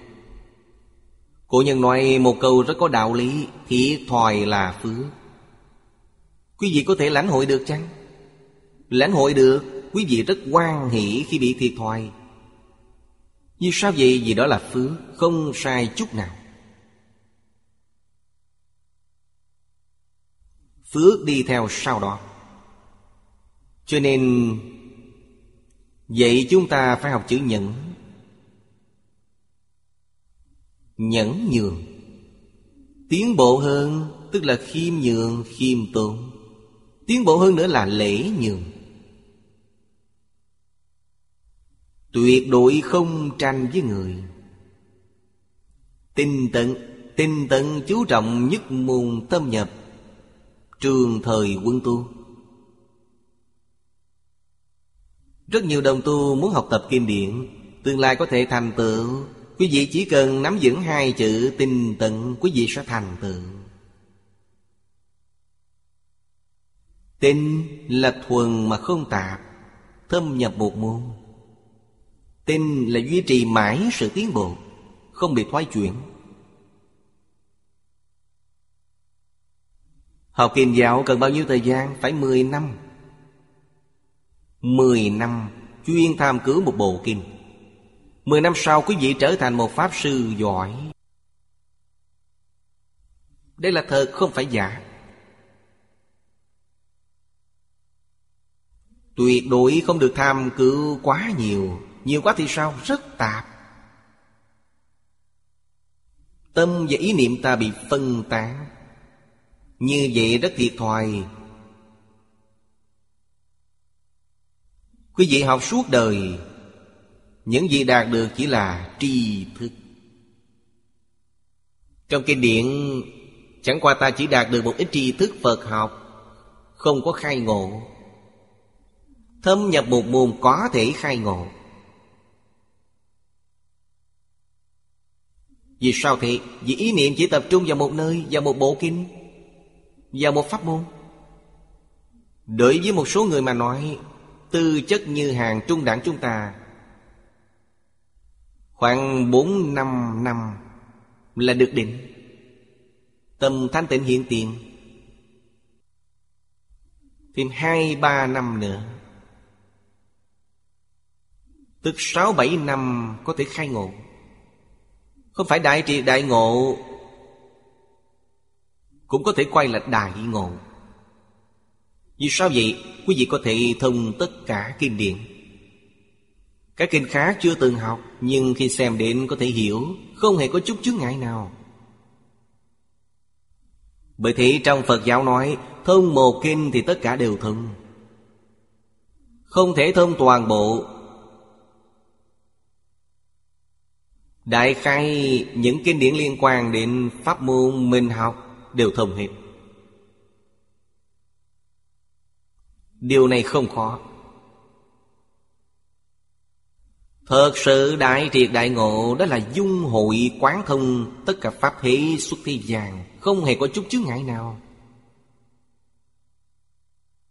Đây đều là sự thật. Cho nên sau khi tình tận sẽ được định Định là gì? Tâm thanh tịnh là định Tâm bình đẳng là định Đại triệt đại ngộ là định Định khởi tác dụng chính là trí tuệ bát nhã. Đây là do nhất quán mà được. Nếu ở trước không có bố thí, không có trì giới thì ở sau hoàn toàn không có. Giống như xây nhà lâu vậy Căn nhà sáu lầu Bố thí là tầng thứ nhất. Không có tầng thứ nhất này Năm tầng sau đều là giả. Không phải thật. Có ở sau, nhất định có ở trước. Có ở trước chưa, chắc có ở sau. Phải hiểu đạo lý này. Sau đó ta mới biết buông bỏ rất quan trọng. Bố thí nghĩa là buông bỏ. Giữ quy củ quan trọng. Trì giới là giữ quy củ. Lục độ chỉ giới thiệu đơn giản, sơ lược như thế. Chúng ta xem tiếp. Trì danh niệm Phật Pháp này tức mười phương Phật khen ngợi. Trì danh niệm Phật Là Pháp vô thượng thậm thâm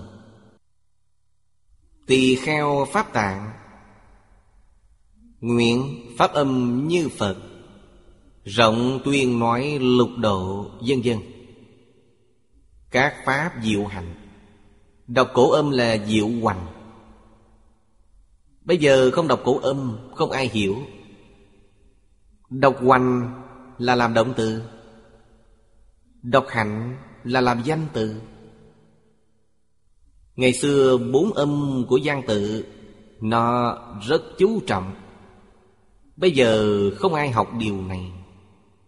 Nếu chúng ta đọc hoành, Người ta nói, thầy ơi, thầy đọc sai rồi, Đây là hạnh, không phải hoành.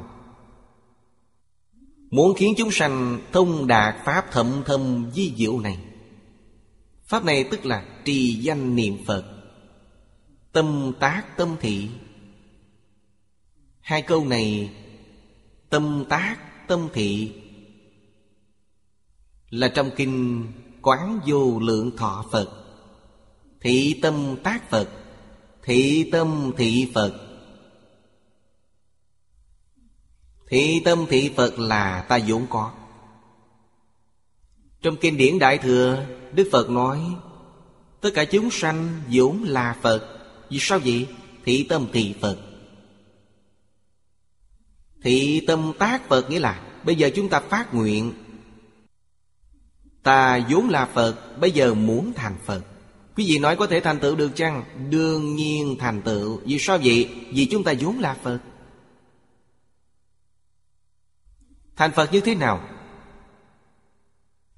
Thực hành được sáu Pháp Ba La Mật. Thực hành sáu Pháp Ba La Mật ở đâu? Tại câu Phật hiệu. Một câu Phật hiệu đầy đủ sáu Pháp Ba La Mật. Trong tâm chỉ có một câu Phật hiệu Ngoài ra đều buông bỏ hết. Đều không để trong lòng. Đây là đại bố thí đại xã Tuân thủ lời dạy của kinh điển. Đồ nhiếp lục căn Tịnh niệm tương tục, Đây là trì giới. Niệm Phật nghĩa là trì giới. Thành khẩn niệm một câu Phật hiệu. Năm này đến năm khác, Tuyệt đối không thay đổi. Đây là nhẫn nhục. Tuyệt đối không tham dự vào các pháp môn khác, Làm nhiễu loạn tinh tấn và thiền định của chúng ta. Nhất tâm niệm Phật là trí tuệ Trí tuệ chân thực, Cho nên sáu ba la mật đều bao hàm trong một câu Phật hiệu. Đây gọi là chân niệm Phật, Gọi là tâm tác. Thị tâm tác Phật. Niệm niệm tương ưng với câu Phật hiểu này, Tôi cũng thường khuyên chư vị đồng tu, Người niệm Phật chân chắn Là phải thay đổi tâm. Trong tâm chỉ có Phật A-di-đà. Ngoài Phật A-di-đà ra, Trong tâm toàn là rác, Phải đem độ hết Dứt bỏ tất cả. Ngoài Phật A-di-đà ra Tuyệt đối không để bất kỳ điều gì xen tạp vào. Đây gọi là biết niệm. Chư vị tổ sư nói, Ngươi biết chăng? Đây là đã biết. Biết niệm làm gì có đạo lý không thành Phật, Làm gì có đạo lý không giảng sanh. Sáng suốt từ bản tâm, Nhận thức từ bản tánh, Đều là thành Phật độ sanh. Minh tâm kiến tánh. Tức dùng câu Phật hiệu này So với tham thiện, Tiện lợi hơn nhiều, Dễ hơn nhiều. Mà sự thành tựu còn cao hơn. Người khác không có công phu cao như thế. Quý vị nói pháp môn này hay biết mấy? Hạ tất đi tìm những pháp môn khác. Tìm pháp môn khác nghĩa là sao? Nghĩa là không tin. Tính tâm có vấn đề, Nguyện đó cũng đang lung lay không định. Như vậy phải làm sao? Phải nghe kinh nhiều, Đọc kinh nhiều. Tác dụng của kinh là gì? Giúp chúng ta phá mê và sinh khởi tính tâm. Mục đích là như vậy. Ta nghe nhiều, hiểu nhiều Thật sự tin tưởng. Tin thật là gì? Buông bỏ tất cả là tin thật. Còn một chút chưa buông bỏ được Tức là không phải tin thật. Chúng ta không thể không biết điều này. Mục tiêu sau cùng là gì? Thành Phật độ sanh. Chúng ta phải giúp đỡ những chúng sanh khổ nạn. Trong xã hội hiện nay, Những chúng sanh này đang chịu khổ chịu nạn. Cần phải giúp họ. Đây là chưa triệt để. Vì sao vậy? Vì họ chưa thoát ly lục đạo.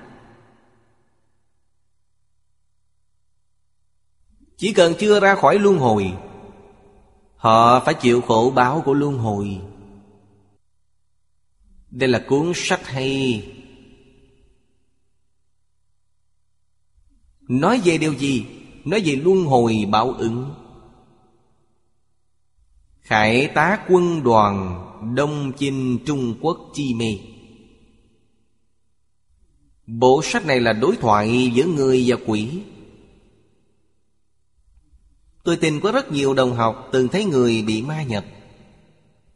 Đây là nguyên soái, thống soái của quân đoàn La Mã.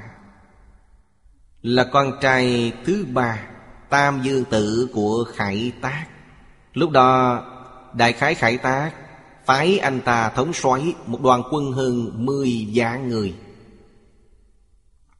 Muốn đến chinh phục Trung Quốc, từ La Mã đến Trung Quốc quá xa, Đi bộ cũng mất hết một năm rưỡi.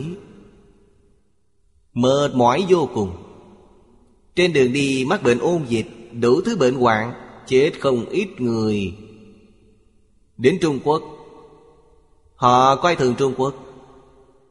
Thấy người Trung Quốc nhỏ bé, Họ thân hình cao lớn Nên rất coi thường người Trung Quốc. Nhưng người Trung Quốc biết bố trận.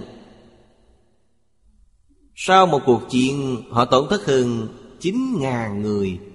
Sĩ khí hoàn toàn sụp đổ Khi nghĩ đến không thể chinh phục được Trung Quốc. Nhưng cũng không thể trở về. Đội quân này đi đến Hà Tây Cam Túc. Khi đến Cam Túc, Còn chưa đến một vạn người. Sau đó, toàn quân bị tiêu diệt, Chết ở Trung Quốc. Quý vị xem 2.100 năm trước, Quân đội này hiện nay trở thành đội binh quỷ.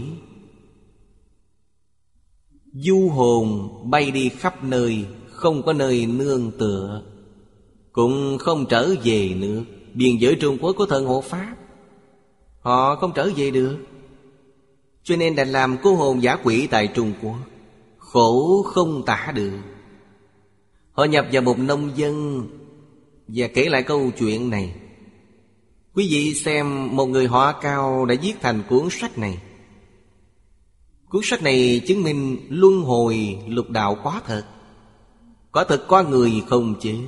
Chết là thân thể, Có người không chết. Chết 2.100 năm trước, Đến nay vẫn vô cùng linh hoạt. Cuốn sách này nói, Họ đưa ra một yêu cầu. Hy vọng có thể xây cho họ một ngôi miếu. Để linh hồn của họ có nơi nương tựa. Khó được. Cư sĩ Tề Tố Bình ở Đông Thiên Mục Sơn nghe được tin tức này. Bà đến đó tham quan gặp được họ. Đã xây cho họ ngồi miếu. Bức đồ đó, bức quả đồ đó ở lầu 7 của chúng tôi. Vừa xuống cầu thang máy ở lầu 7 quý vị sẽ nhìn thấy. Đó là thiết kế làm nơi kỷ niệm cho họ. Bây giờ gọi là nơi kỷ niệm. Dự định cuối sang năm là hoàn tất Họ cũng phát tâm đến chùa làm thần hộ Pháp. Thần hộ Pháp hiện nay có thêm một đội quân La Mã Có thêm mười mấy vạn người làm thần hộ Pháp. Là thật, hoàn toàn không phải giả. Cho nên nhân quả là thật Sau khi biết được điều này Không được làm những việc sai lầm Nhân quả không tha cho ai cả. Quý vị có thể lừa gạt người thế gian, Nhưng không lừa gạt được quý thần. Họ cực kỳ hối hận, Không nên đến Trung Quốc. Những năm lại đây cũng may gặp được một vị Bồ Tát Thường cứu tế cho họ, Cho thức ăn. Nói với họ, Trung Quốc không phải là chỗ của quý vị Quý vị đến để làm gì? Ý câu nói này rất sâu sắc. Hay nói cách khác, Đất đai quý vị dùng vũ lực chinh phục được Là số mạng quý vị có.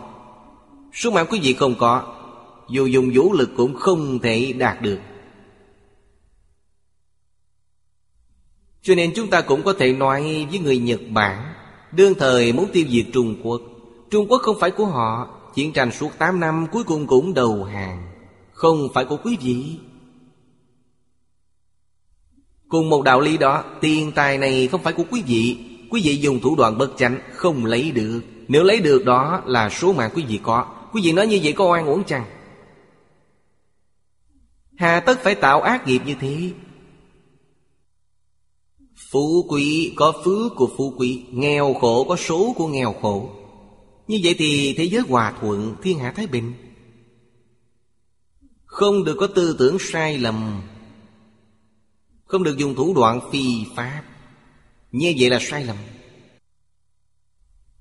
Cho nên chúng ta học Phật không có gì khác. Học Phật chính là muốn thành Phật. Thành Phật tức là gì độ chúng sanh.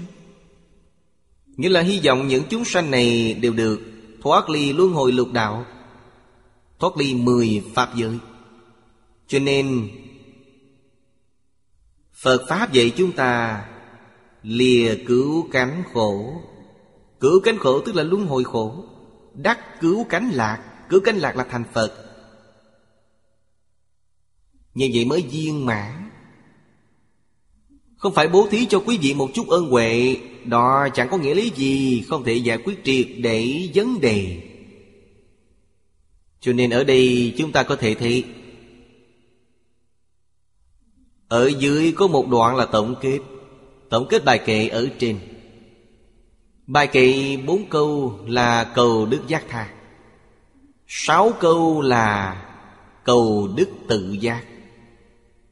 Tự giác là gì giác tha? Ở trước là cầu pháp âm tuyên lưu. Sáu câu này là cầu trí tuệ như biển Thẳng đến cứu cánh bỉ ngàn Ở đây nói rất rõ ràng, minh bạch. Để chúng ta thấy Hai bài kệ rưỡi ở trước. Ở sau, Cư sĩ Hoàng Niệm Tổ, chú giải rất tường tận. Hết giờ rồi, hôm nay chúng ta học đến đây. Nam Mô A Di Đà Phật, Nguyện đem công đức này Hồi hướng bốn ân và ba cõi. Nguyện khắp Pháp giới các chúng sanh. Đồng sanh cực lạc thành Phật đạo. Chúng Phật tử đạo tràng tịnh độ. Nam Mô A Di Đà Phật.